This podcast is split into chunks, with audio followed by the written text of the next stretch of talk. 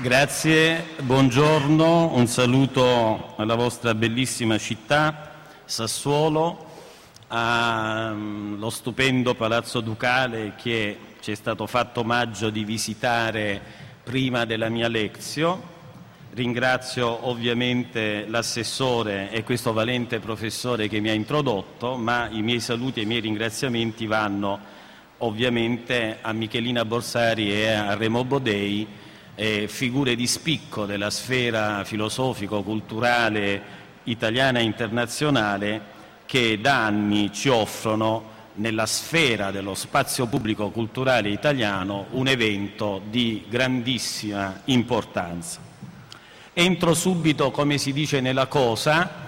Ehm, ho incontrato Machiavelli agli inizi degli anni 70 della mia carriera di filosofo, di storico della filosofia e ovviamente è stato un percorso affascinante, uno delle grandi menti, un grande uomo, un italiano che nell'epoca della crisi politica del suo tempo e della crisi della contemporaneità in cui noi viviamo nel nostro presente sicuramente costituisce un punto di riferimento obbligato.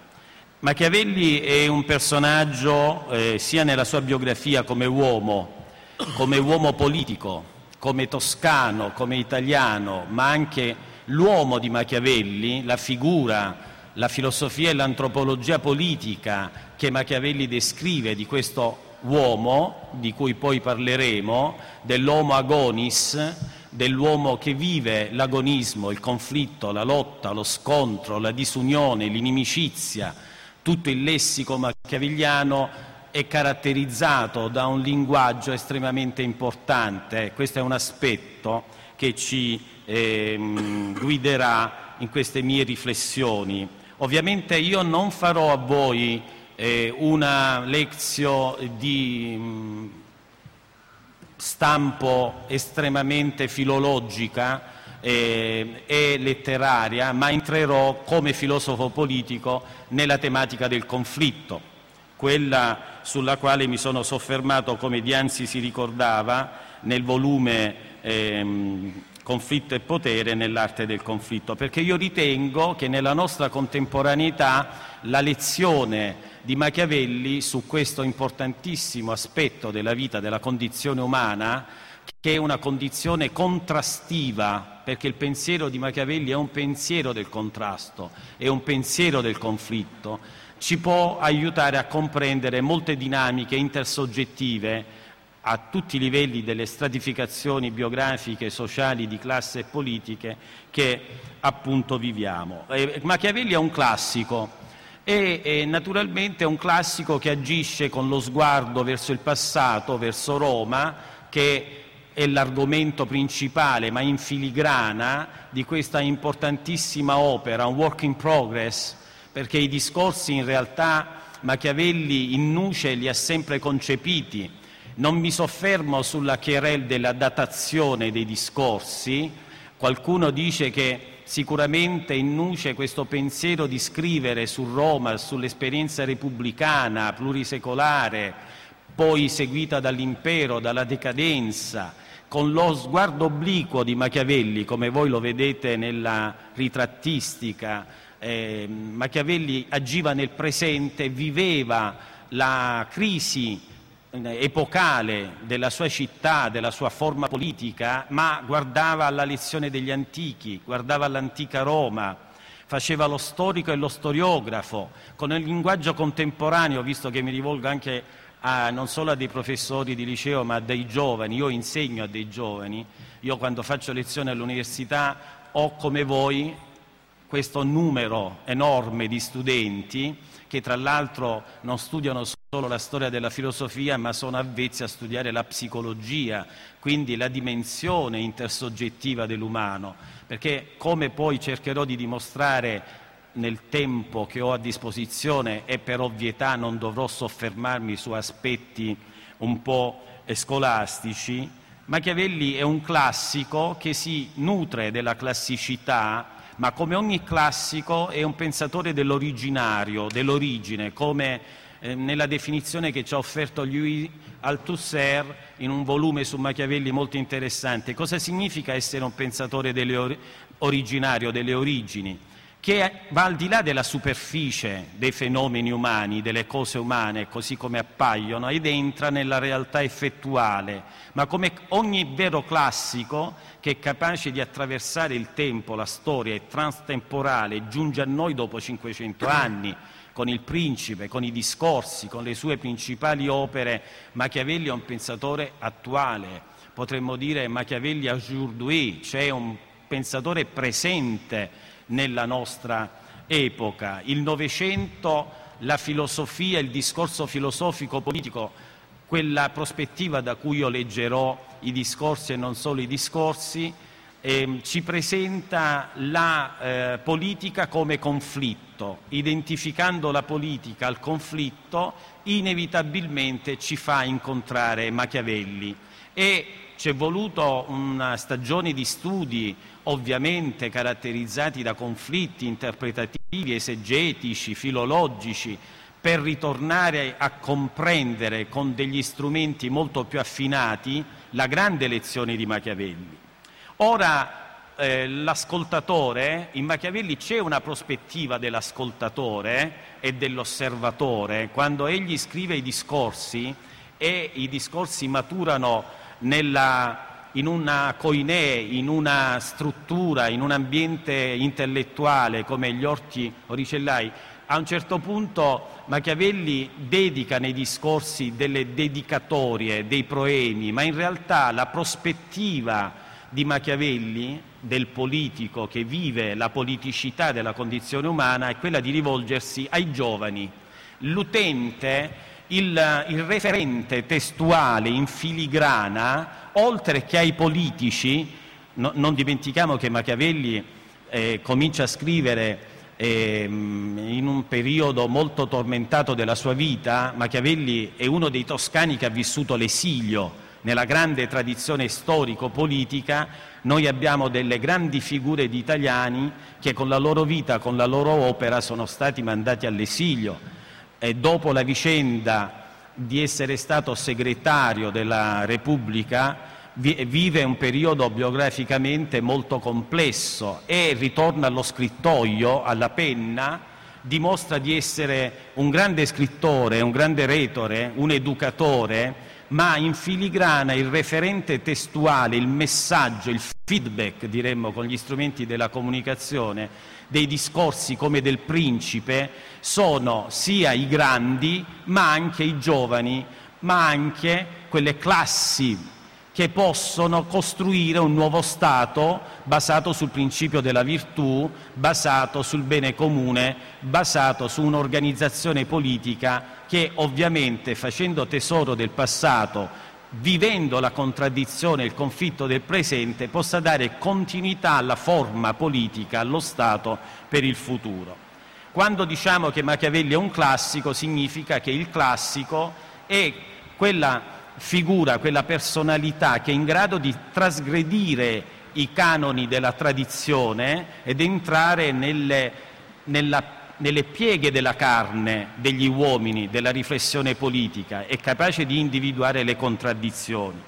Quindi da questo punto di vista Machiavelli, che ha un pensiero estremamente sulfureo, molto contrastante, non è un pensatore sistematico, i discorsi non hanno una struttura simmetrica come i trattati tradizionali, il primo libro, il secondo e il terzo libro hanno una quantità di capitoli che è molto invari- eh, invariante, spesso non controlla nelle sue citazioni le fonti.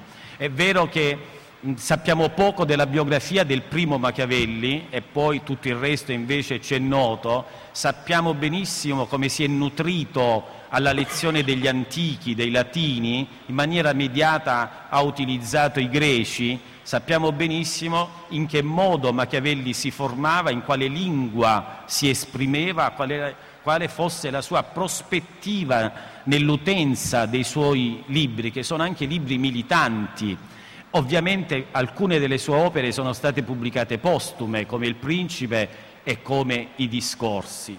Eh, L'arte della guerra eh, per esempio, è un libro che ha conosciuto la sua genesi durante la sua vita, ma non dimentichiamo le storie fiorentine e non dimentichiamo anche le opere minori, come non dimentichiamo il Machiavelli che ci consegna la Mandragola. Il problema è che non si può rileggere un classico e nella fattispecie i discorsi se noi non costruiamo una modalità di lettura che è una modalità ermeneutica, interpretativa e anche diffusiva all'ascoltatore, al lettore, al cultore della filosofia, ma anche all'uomo politico, ma anche al cittadino contemporaneo che frequenta una sfera pubblica, noi siamo alle spalle di una struttura simbolica che non è solo un giacimento culturale, non è semplicemente una residenza architettonica, architettonica estiva, è una struttura di potere, di dominio, è una forma politica, è una simbolica del potere che si organizza, che organizza lo spazio. E Machiavelli riflette contemporaneamente, vivendo a Firenze, le dilacerazioni, i conflitti, la violenza e lo vive in uno spazio urbano, nella sua Firenze e guarda le vicende di un altro grande spazio politico, urbano, che ha avuto una capacità immensa di espandersi all'interno, come poi vedremo, di quelle costanti antropologiche di base che Machiavelli individua nella teoria degli umori, distinguendo poi, come vedremo, questa grande dicotomia umorale che sono il popolo e i grandi. Quindi Machiavelli lo possiamo anche leggere attraverso i discorsi, perché Machiavelli guarda a Roma, a una città, come un filosofo politico della polis, della città, come il campo del conflitto, del conflitto intersoggettivo e anche intrasoggettivo, dove si consumano congiure, dove si perpetra il male, dove si eh, organizzano le fazioni, dove si appunto vive, si consuma nella produzione, riproduzione e tragedia del politico le fazioni, le inimicizie, qualcosa che 500 anni dopo nella struttura antropologica invariante dell'umano, italico, internazionale, è verificabile, c'è una sorta di strana continuità vichiana tra l'uomo Machiavelli, l'uomo di Machiavelli è il modo di vivere oggi, sia nella cultura, nel sapere, ma soprattutto nella politica. Quindi da questo punto di vista molte immagini di Machiavelli cadono, molte maschere caricaturali di questo grandissimo e io dico attualissimo pensatore, perché? Perché a un certo punto Machiavelli eh, studiava un osservatorio politico permanente, che erano le passioni, tra in questa lotta eh, sia orizzontale che verticale tra il popolo, ovviamente questa è una categoria politica, quando pensava a Roma pensava non solo al popolo ma analizzava anche la strutturazione stratificata della plebe, ma su questo mi soffermerò più avanti, tra il popolo e i grandi. E, il, e questa dicotomia in un certo senso ci fa capire quali passioni umane Machiavelli voleva comprendere, come con strumenti che oggi sarebbero attualissimi, se per esempio ci affidassimo alla psicologia giuridica, alla psicanalisi, quando Machiavelli parla della mala contentezza degli uomini, no? gli uomini pensano sempre di più alla roba che agli onori, gli uomini, come ci dice nel, nel Principe, sono ingrati, volubili, simulatori, dissimulatori, sono fuggitori dei pericoli, sono, hanno la cupidigia del guadagno, e si preoccupano più dell'eredità del patrimonio che del destino dei padri. Vedete, Machiavelli ha un'immagine antropologica dell'uomo molto interessante. I destini dell'umano sono fondamentalmente decisi da quattro componenti, dalla paura e dal desiderio, dalla fortuna e dalla virtù, che articoleremo come concetti quando entreremo un po' più nello specifico.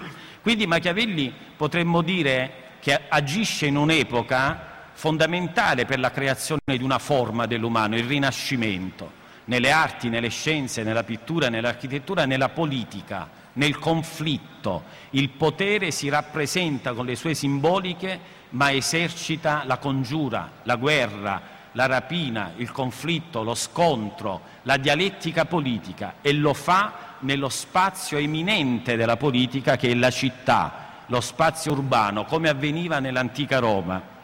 Machiavelli quindi in un certo senso vuole, ci offre un'antropologia delle passioni, ma a differenza di Hobbes e di Cartesio non è un pensatore, un uomo che scrive sul pezzo, diremmo, sull'attualità, interpretando la lezione degli antichi e osservando i costumi, eh, le cagioni che procurano le relazioni umane nel suo tempo, non dà una sistematicità. Questa mancanza di sistematicità in realtà riflette anche la personalità spasmodica. Machiavelli era un politico di professione, come avrebbe detto Max Weber, cioè aveva un ruolo, doveva svolgere un ruolo nella politica attiva, era un osservatore diretto della politica, sia in Italia, fuori dagli Stati italiani anche. Quindi in un certo senso, quando individuiamo in Machiavelli una figura preminente, attualissima, credo che in parte i miei lavori abbiano contribuito a definire la semantica, il lessico, la concettualità del tema che è stato dedicato al convegno, l'agonismo.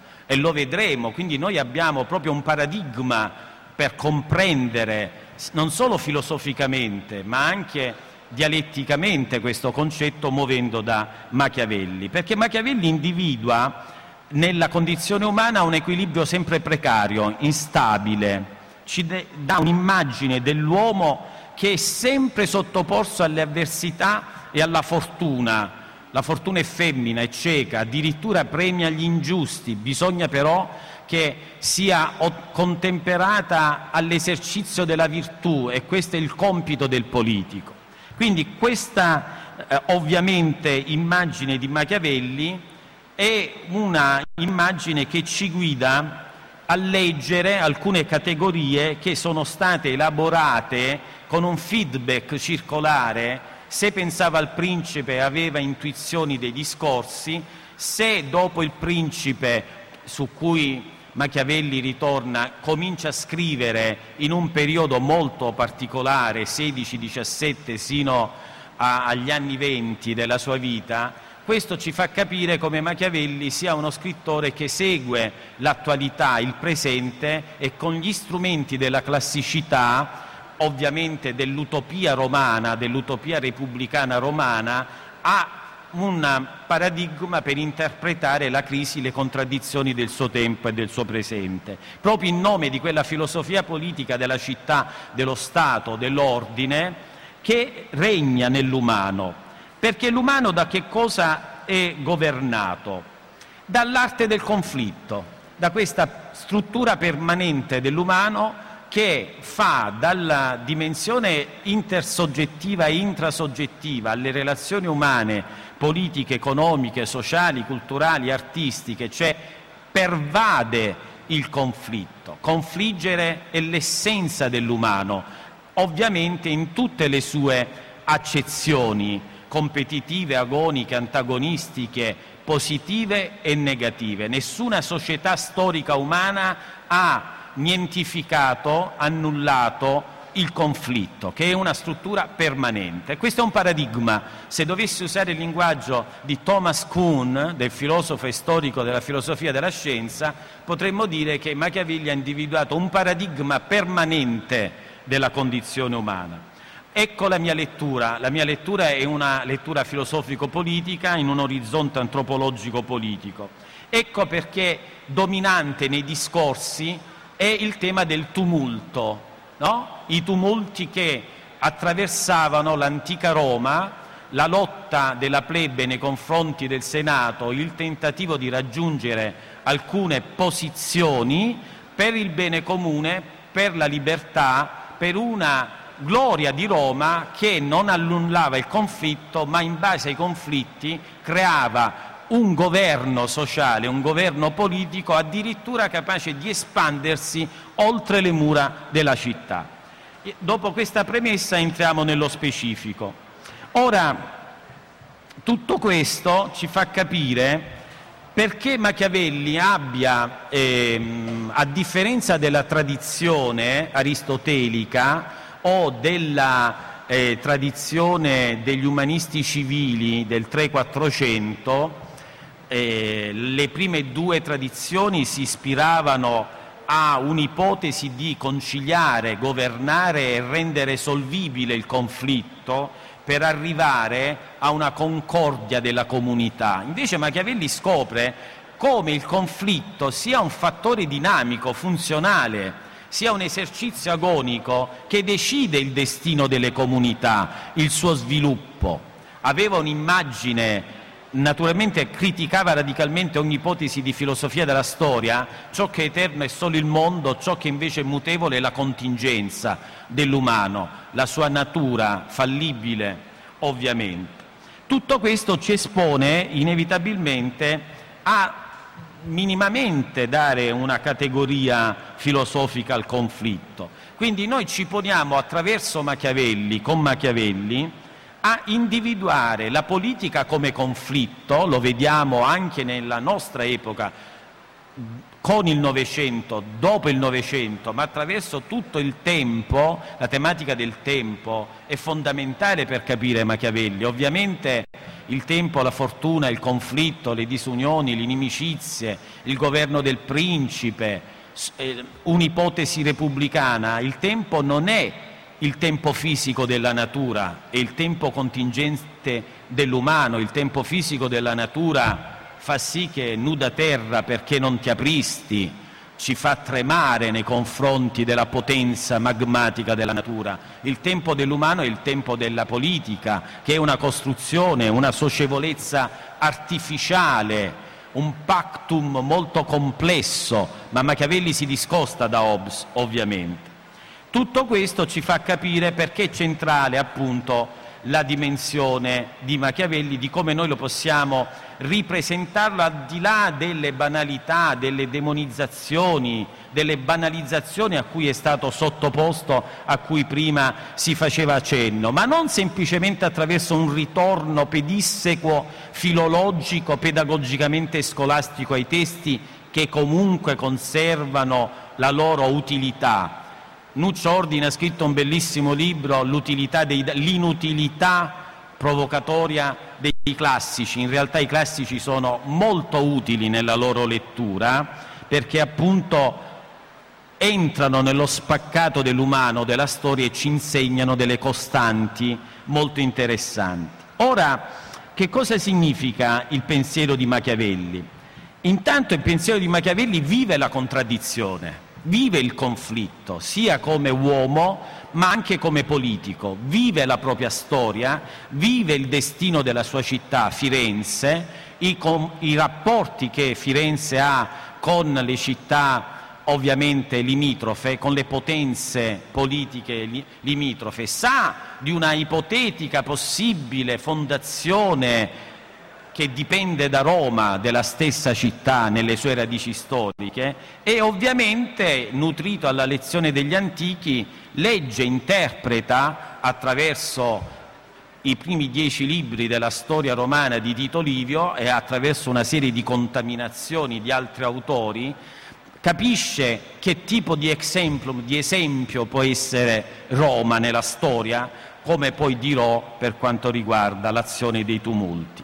Machiavelli è un pensatore di parte, la politica è pars, è partito, è prendere parte ed essendo un pensatore di parte ovviamente si interessa alle parti della città come spazio politico. Sa benissimo che l'uomo è dominato dalla necessità e dalla contingenza. Machiavelli stesso è un pensatore di parte e ancora per certi aspetti è un enigma come autore, ma sa benissimo che lo spazio politico a Roma come a Firenze, in questa lettura trasversale sagittale che io faccio, è attraversata da appunto i conflitti e deve prendere partito. La città, la politica è divisa in spazi, in spazi agonici, in spazi antagonistici e tutto questo fa sì che Machiavelli non teorizzi, come farà nel Settecento, eh, un progetto di pace perpetua come fa il grande illuminista, il primo grande, vero, grande filosofo della modernità avanzata, Immanuel Kant. Machiavelli non si preoccupa di una pace civile perpetua, razionale o naturale, perché sa che l'uomo è agonico, l'uomo è conflitto e per definizione la politica è conflitto. Queste dimensioni sono cruciali per poter dare una chiave di lettura ai discorsi sopra la prima decada di Tito Livio. C'è una prima dimensione descrittiva che appunto eh, ci aiuta a comprendere qual è il linguaggio, la semantica storica, i riferimenti culturali del perché Machiavelli usa metafore organiche per rappresentare la politica, il conflitto, lo spazio del conflitto. Ed evidentemente l'uso di metafore mediche, soprattutto classiche, di derivazione galenica, quando descrive la città come organismo, come corpo politico e individua gli umori, gli umori che attraversano la città, il corpo politico. E ovviamente i due grandi umori che caratterizzano ogni corpo politico sono il popolo e i grandi il popolo, la cui permanente tendenza è quella di non essere dominato, di non perdere la propria libertà, e i grandi che hanno sempre più la brama di esercitare il proprio dominio e di dominare per vari interessi politici, culturali, simbolici, relazioni di dominio, di potere, il popolo. Quindi una dialettica, una dicotomia che è verticale, orizzontale, che si intreccia a seconda delle congiunture. Ora, tutto questo fa sì che Machiavelli analizzi le città, non solo il modello di Roma viene contrapposto ad Atene e Sparta, ma addirittura analizza il caso di Venezia, ovviamente tiene presente Firenze e tutto ciò che circonda Firenze. Machiavelli quindi opera un meccanismo eh, trasversale per cui nel mentre scrive come uomo politico impegnato nell'osservatorio, nelle dinamiche della storia, una storia di carne, di sangue, di lotta, ma anche di prestigio, di autorità, di fama, di gloria, come naturalmente avviene nell'antica Roma o nella sua gloriosa città, pur guardando nell'esilio coatto Piatto, un grande pensatore, uomo politico che è in grado di scrivere in condizioni, in, condi- in contingenze, anche per la propria sopravvivenza nella propria vita quotidiana, trovava questa capacità, c'è l'immagine famosa di Machiavelli dice quando ritorno a casa mi libero gli abiti dal loto e mi soffermo sul mio scrittoio no? a scrivere di storia di Roma e quant'altro. Quindi c'è anche il passaggio da una città all'altra, cioè da una tipologia di forma politica e di conflitto a un altro. Quindi Machiavelli introduce nell'analisi storica e storiografica e politica quella che oggi viene chiamata la comparatistica, la comparazione nella storia di forme, di rapporti, di dialettiche. La seconda dimensione machiavelliana che ci fa comprendere il linguaggio del conflitto e fra poco vedremo dei tumulti, è la dimensione normativa che è implicita alla prima. Cioè, qual è il vero grande tema di Machiavelli? Machiavelli ci descrive una connotazione performativa e illocutiva della comunicazione umana, il confliggere, lo scontro. Perché cosa presuppone il conflitto? Conflitto presuppone che l'uomo come soggetto incontri l'altro, oggi lo straniero, oggi il concorrente politico, economico. Cioè, è l'alterità che definisce l'io. L'io c'è perché c'è l'altro. Prima si faceva riferimento a, uno, a, un autore a cui ho dedicato gran parte anche de, della mia vita filosofica e intellettuale, Georg Simmel. Bene, Georg Simmel in un aforisma penetrante ci dice che l'io si forma alla scuola del conflitto voi nella fase post-adolescenziale avete attraversato dei conflitti edipici, dei conflitti psicologici, dei conflitti di identità di ruolo, di identità di genere. Adesso siete competitors, competitivi non solo tra di voi, ma anche nei confronti di una società che è basata sull'economia della competizione. Quindi in un certo senso, oltre a questa dimensione descrittiva, che individua il corpo del conflitto e del politico, c'è la dimensione normativa. E qual è il grande leitmotiv di Machiavelli? È la libertà, perché si confligge per raggiungere uno stadio e uno stato e un ordine di libertà a tutti i livelli e naturalmente la condizione della libertà è appunto la libertà politica. Questi aspetti sono molto interessanti perché ci introducono sempre più in un decalage nel dissidio, nel dissenso, nell'ostilità, nel contrasto, nella lotta, nella competizione. Vedete, la lingua italiana ha un grappolo sinonimico che ci garantisce di fare le cose con le parole. Io sto visualizzando attraverso queste parole tante circostanze che noi viviamo, non solo e anche oltre l'agone politico. In un certo senso, da questo punto di vista, Machiavelli ci descrive, partendo dall'esempio dell'antica Roma, esemplato questo esempio nei discorsi, come agiscono gli umori. Ora è molto interessante questa metafora con cui Machiavelli individua il popolo, i primi che non vogliono essere dominati e i secondi che vogliono dominare.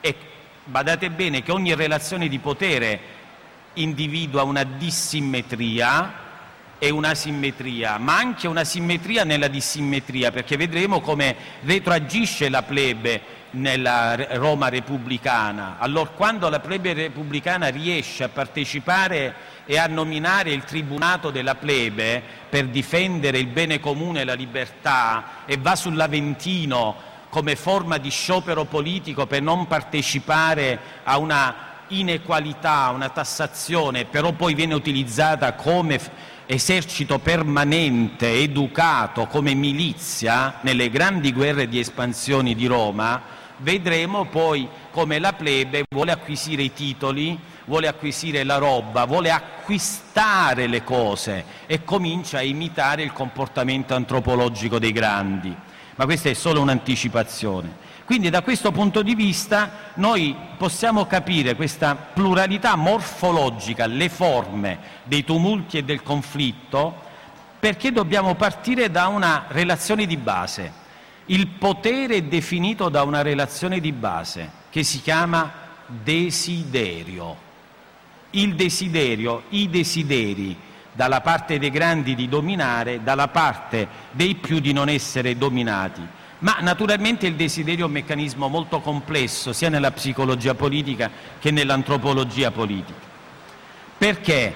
Perché muove i soggetti e antepone nel contrasto, nel conflitto le fazioni, come è accaduto a Pistoia, come accade nelle città della Toscana, Abbiamo una colonna sonora naturale, ovviamente. Spero che la mia voce giunga nella tormenta, nel turbinio. Ora, che cosa significa questo? Perché è rilevante questo orizzonte machiavelliano del conflitto? Intanto perché ci spiega il ruolo e il significato politico degli umori. Alcuni degli umori che dominano le fazioni c'è una rappresentazione trasversale contemporanea della lotta tra i quartieri. Se voi partecipate naturalmente a Siena ai due pali, voi vedete come i quartieri lottano antropologicamente per vincere il palio. Bene, lo scenario antropologico che descrive Machiavelli fa della città divisa in umori politici e gli umori sono individuati nell'odio, nella paura, nell'ambizione, nell'invidia, nella collera, che ci muove nel sangue nella carne ad agire come soggetti confliggenti contrapposti. Quindi in un certo senso, a seconda delle, delle dinamiche del conflitto, se vengono represse, come avveniva a Firenze, con la morte, con le congiure, con gli omicidi, con, la, con l'annullamento dei soggetti cospiranti, con l'esilio, invece a Roma avveniva in un altro scenario, non si reprimevano i conflitti, bensì si faceva partecipare, secondo regole, secondo ordini, secondo una costruzione della politica che aveva un'altra governamentalità dei corpi e dei soggetti, perché la plebe era una componente strutturale della dinamica poi anche imperiale di Roma e quindi i tumulti sono un fattore dinamico. Il tumulto dei Ciompi a Firenze porta alla tragedia. Ecco la positività del conflitto, anticipata in maniera molto, diciamo, sintetica. Se alcuni conflitti portano alla guerra civile, alcuni conflitti portano alla gloria, alla, alla grandezza. Questo perché? Per spiegare come c'è un rapporto biunivoco, dialettico, polifunzionale tra conflitto e libertà. Se in una democrazia non c'è il conflitto delle parti, c'è la dittatura. Nell'antichità c'era la tirannia, c'era l'uno, c'era la figura del despote, naturalmente che annullava ogni partecipazione. La figura del principe è molto più complessa. Ora, tutto questo ci porta immediatamente a entrare attraverso Machiavelli dentro i conflitti che avvenivano nel corpo politico vitale, nell'organismo vivente, contingente e mortale, come tutte le cose umane governate dagli umori, dalle patologie sociali, dalle crisi, attualissimo questo tema. E qual era lo scenario permanente di questo Homo agonis? un elemento che dopo 500 anni si manifesta nella sua più acuta attualità, la corruzione, un elemento fondamentale. Se noi rileggiamo le pagine di Machiavelli sappiamo decifrare decodificare perché 2600 nostri concittadini ripeto, 2.600 nostri concittadini della Repubblica sono agli arresti in carcere o domiciliari per l'affare dell'ecomafia, cioè per la distribuzione dei rifiuti urbani. Tenete a mente questo indicatore statistico, 2.600, per non parlare di tutto il resto. Chiudo subito l'esempio sull'attualità. Ora ci sono conflitti che sono conflitti interni alla Repubblica, al governo della cosa pubblica, allo Stato.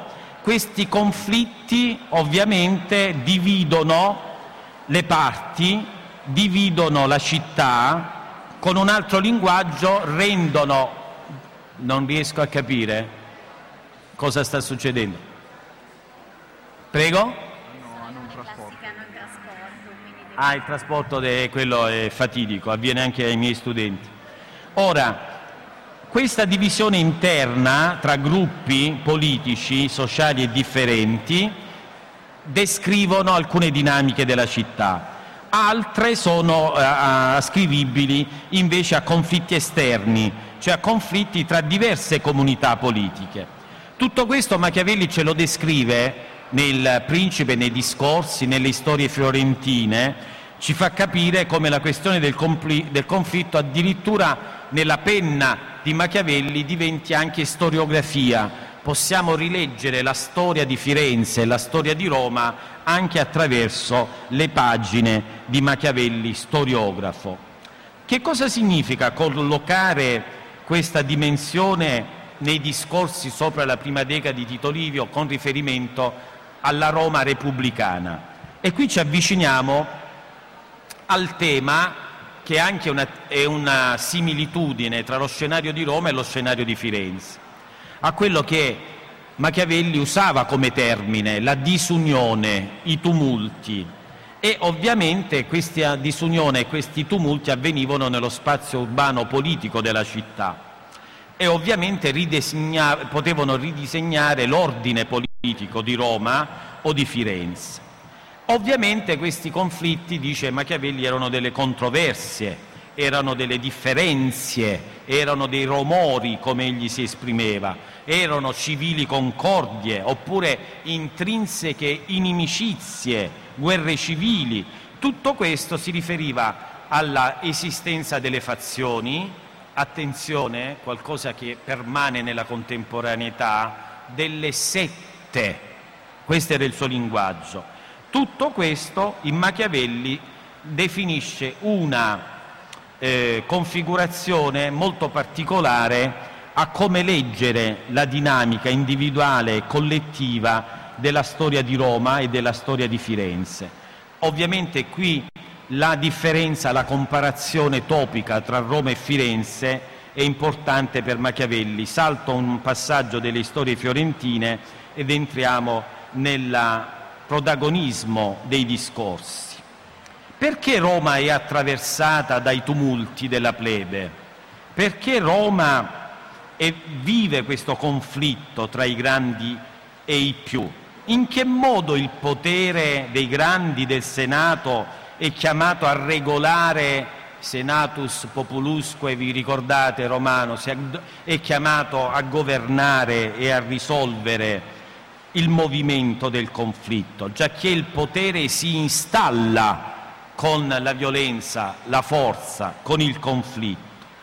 Forse perché la città deve essere riconciliata, portata a uno stato di conciliazione, oppure questo stato di divisione permanente, tumultuario, può essere funzionale alla logica del potere, ma anche alla dislocazione della plebe, perché non possa subire l'inequalità, la diseguaglianza, la miseria, la povertà, quella che oggi attraversa le società complesse del mondo globale avanzato. Grandissime ricchezze enucleate, accentrate in pochissimi grandi e una distribuzione diseguale e ineguale della miseria e della povertà in grandissimi strati della popolazione. Diceva Machiavelli, gli uomini si distinguono per un elemento fondamentale, la natura li rende equali, soltanto la povertà e la ricchezza li rende disequali.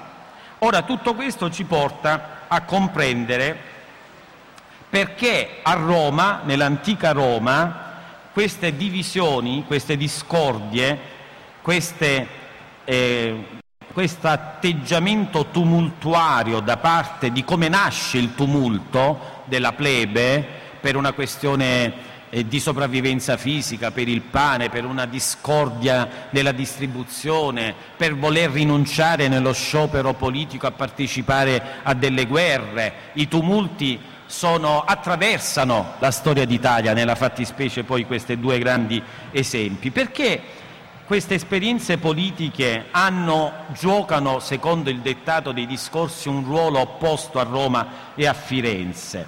Perché per Machiavelli questi sono, nella comparatistica che egli compie, due tipi ideali. Nella loro differente specularità il conflitto a Roma e il conflitto a Firenze, sempre tumultuario, ingenera radicali differenze.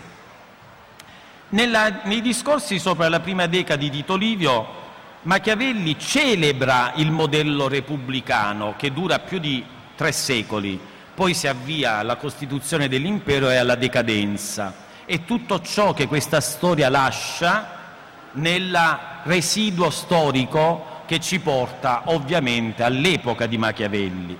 Perché nell'antica Roma eh, repubblicana i tumulti che sono ciclici si ripresentano nella storia di Roma perché appunto l'antica Roma repubblicana è stata capace di tramutare i tumulti in un elemento di forza, addirittura pur nella struttura piramidale ineguale della società, in un elemento di, di forza da parte del governo di Roma.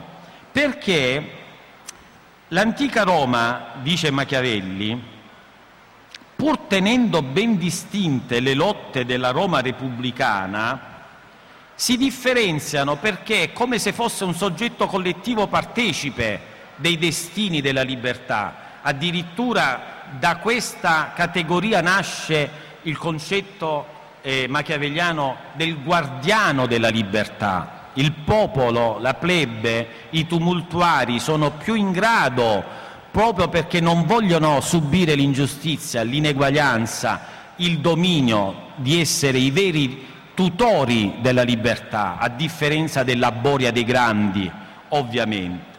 Tutto questo invece si differenzia dal teatro fiorentino, dal teatro della sua Firenze, della Firenze del suo tempo, attraversata, come voi sapete, dalle varie figure politiche governanti che si sono susseguiti.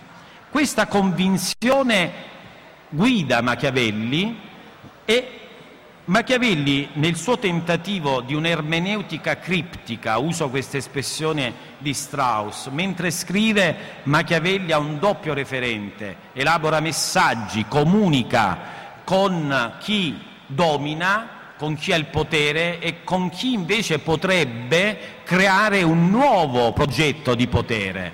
Quindi elite intellettuali, elite politiche, una stratificazione di popolo, popolo cittadino che è differente dai reietti, dalle caste indiane degli intoccabili, dagli schiavi e addirittura una stratificazione ulteriore della plebe. Il grande tema della plebe a Roma e del popolo a Roma, a Firenze, pardon, ci riporta alla grande diagnosi hegeliana della, dei lineamenti della filosofia del diritto, quando Hegel nella sezione della società civile ridelinea la stratificazione di classe della società del suo tempo e individua una figura portante della plebe, nella dialettica tra bisogno e lavoro, figure che saranno riprese sia da Machiavelli che da, da, da Hegel, da Marx.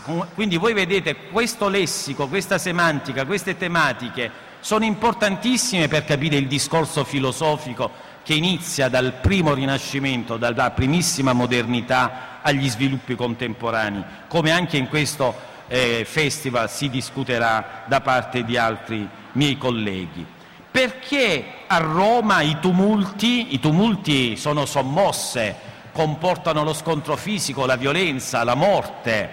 Perché questi tumulti intra i nobili e la plebe, come dice Machiavelli, i conflitti tra gli umori?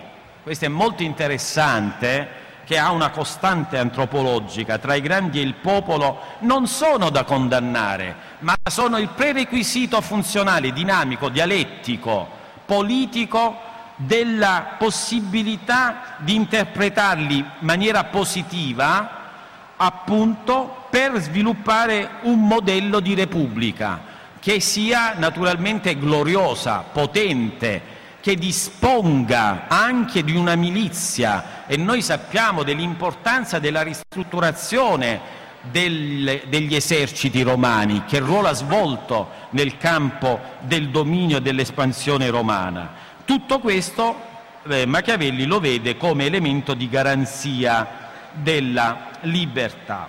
I tumulti quindi hanno portato alla creazione di nuovi ordini, all'istituzione del tribunato della plebe, ma più in generale hanno prodotto le leggi, lo ius, da dove deriva il giuramento, alla funzione che nel giuramento e alla governamentalità, al governo dell'ordine, non solo comporta il diritto, noi siamo gli eredi del diritto romano, una società, il legame sociale egualitario o disegualitario di una società si può leggere attraverso l'amministrazione del diritto e della giustizia. Guardiamo oggi. Bene, se siamo eredi di questo ius, di questa potenza di regolamentare i rapporti, questo significa che Machiavelli non pensava solo al potere, al dominio, al governo, al bene comune, alla libertà, al diritto, ma aveva capito, a differenza della sua epoca, del ruolo che poteva svolgere la religione dei romani, come timore di Dio, come elemento costituente di una forma di potere che governa i corpi, governa gli umori, non nella versione invece cristiana chiesastica del trascendente, del peccato, della rinuncia, perché Roma è stata fatta grande da un altro tipo di potenza, quella degli dei, che intimavano timore e per la paura del timore gli individui si assoggettavano allo ius, al potere. C'è una dialettica molto interessante da questo punto di vista. Quindi da questo punto di analisi la storia di Roma, nella storia di, di Roma i tumulti sono produttivi, producono effetti propositivi, dinamici, sono all'origine della legge, il grande scontro tra il tribunato della plebe e i senatori. Chi ha studiato la storia del diritto romano sa qual è l'articolazione di questo argomento. Quindi in un certo senso le leggi e i tumulti e un governo di una... Non dimenticate che Roma aveva raggiunto in, nella fase del suo apogeo un milione di abitanti, era una metropoli del Mediterraneo, dell'Europa, del pianeta. Quindi anche le leggi dello spazio demografico so, riflettono la dimensione dello spazio politico e questo non avviene ovviamente con il, la rinuncia alla gloria, agli onori, alla forza, alla violenza, al potere, al conflitto. Questa lettura che fa Machiavelli ci suggerisce un'altra eh, in filigrana, un altro spaccato, cioè i tumulti non possono essere risolti, il conflitto che crea ordine e disordine non può essere annullato, non c'è una soluzione immediata di ogni tumulto o di ogni conflitto, perché non esiste una forma perfetta del governo politico e Machiavelli si faceva latore di un progetto di costituzione mista di tipo repubblicano. Ora i tumulti riemergono sempre, sono una costante. E I tumulti dei servi della gleba ritornano nel Medioevo, i tumulti ritornano nella sua epoca storica, Firenze, i tumulti attraversano tutta la storia poi politica sino a portarci ai grandi conflitti per la libertà, l'eguaglianza e la fraternità nella prima grande rivoluzione borghese, la rivoluzione francese, e i grandi conflitti perché la, l'apice del conflitto è la guerra. E noi abbiamo vissuto nella storia il senso e il significato di questa portata. Perderò naturalmente la voce perché ho alzato mezzo tono il diaframma per ottemperare alla colonna sonora della pioggia. Quindi da questo punto di vista chi si occupa della politica deve prevedere non di sedare, di reprimere i tumulti, ma di saperli governare attivamente nella res pubblica. E questo ci porta ovviamente al contrasto sopraccennato tra la plebe e i nobili. I, questo contrasto spiega la grandezza di Roma, questo invece contrasto ci dà un'altra immagine di Firenze. Per interpretare proprio questo equilibrio, questo, questa sorta di equilibrio conflittuale che è un ossimoro, il mio tempo ancora mi dà la possibilità di parlare, nell'antica Roma, Machiavelli ritiene che il quadro costituzionale che consente in particolare di accettare le proposte della plebe si possano incanalare in un alveo istituzionale. Questo invece non accade a Firenze. A Firenze le parti, i partiti, le fazioni, le inimicizie, le discordie invece producono esiti completamente diversi. Lo scontro e il conflitto tra gli umori non ottengono soddisfazione, si scatenano le vendette, le congiure sono famosissime anche nei discorsi. Machiavelli elabora un trattato sulla congiura che è molto interessante e che ci descrive perché a Firenze il conflitto, le parti, i tumulti producano esilio, morte, mentre nell'antica Roma tutto questo era accaduto in maniera molto rarissima addirittura. Questo tema è molto affascinante, vedo che potrei aprire una breve parentesi perché è una novità interpretativa, visto il tempo che mi rimane, e vorrei proprio parlare della, nel terzo libro dei discorsi del significato delle congiure per spiegare un altro aspetto, l'alter ego dell'Homo agonis, della dimensione tumultuaria della Firenze del suo tempo e, del pensiero, e di un Machiavelli in tumulto.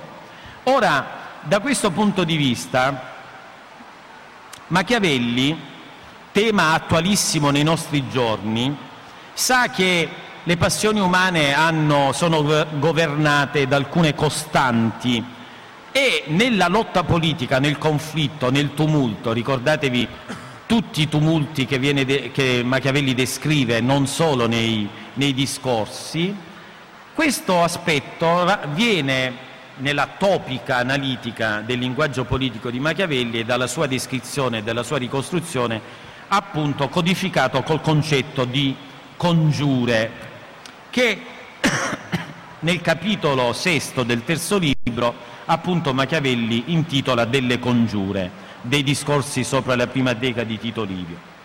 Che cos'è la congiura? Che è un'espressione molto interessante della strategia, della tattica, della rappresentazione, dell'organizzazione e della gestione di un tumulto. È un'impresa pericolosa, temeraria, perché è difficile, pericolosissima in ogni sua parte da ciò nasce che molte se ne tentano e pochissime hanno il fine desiderato, congiurare, giurare, prendere parte a un conflitto, no? Che cos'è? I richiami sono molteplici, non solo ai discorsi al principe, alle storie fiorentine. Come descrive questa dimensione dell'agonismo, del conflitto, del, delle congiure? Tanto da essere stato anche accusato di aver partecipato sotto mentite spoglie a qualche congiura. Perché nei discorsi Machiavelli, che ha l'occhio obliquo del suo sguardo filosofico, politico, antropologico, storico e storiografico, guarda Roma, non dimentichiamo le Idi di marzo, ciò che succede a Cesare, e perché guarda al suo presente? È una trattazione molto meticolosa, articolata, è quasi un trattato di psicologia politica della congiura e non ne dà una valutazione liquidatoria, bisogna annullare le congiure. Avve- le famose congiure di palazzo avvengono e si perpetrano anche negli scenari della politica moderna e contemporanea. Perché la congiura presenta una contraddizione, un'ambiguità, delle sfumature, implica una classicità nella storia antica ho fatto un esempio, ma anche una serie di motivazioni. Il fatto di costituire il lato oscuro, la parte in ombra, l'aspetto non ponderabile del calcolo politico del conflitto, basato sugli interessi e le convenienze della politica. Ecco perché si ordisce una congiura.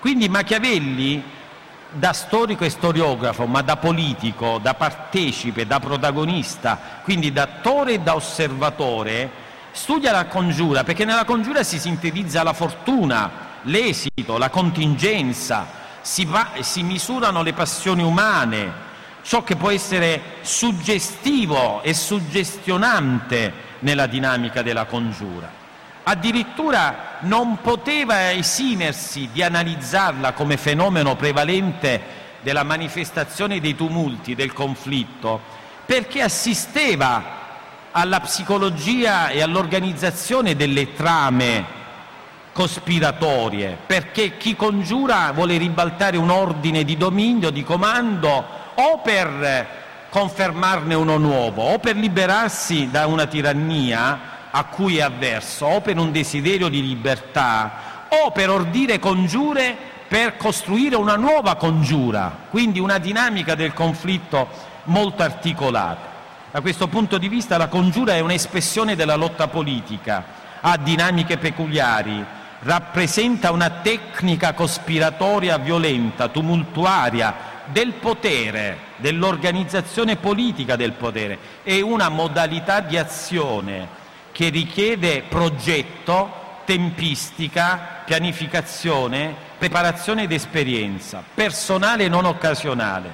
Laddove la congiura avesse esiti infelici, chi è al potere può rivendicare la tragedia della mancata congiura e riaffermarsi come figura predominante di potere. Tutto questo è molto affascinante in quella drammatizzazione, in quella drammaturgia del teatro della politica che Machiavelli, della psicologia dei congiurati, ne avevano parlato Sallustio, ne avevano parlato Poliziano, perché chi è Machiavelli quando affronta attraverso le pagine, i capitoli, della, dei discorsi del principe delle storie fiorentine. È un grande protagonista, è un grande attore, è un grande spettatore dei mores, dei costumi politici, degli uomini e delle donne che egli aveva di fronte. Ecco perché Machiavelli vuole entrare nella realtà effettuale, perché predispone in una scrittura moderna molto interessante, capace di descrivere sub specie eternitatis l'attualità, pur arricchendosi del passato, perché ci dà una narrazione del teatro movite, la più grande esperienza confliggente dell'umano, che è la politica. Ecco perché, credo di potermi avviare a conclusione, Machiavelli, come hanno detto alcuni grandi interpreti, è ancora tra di noi. Grazie.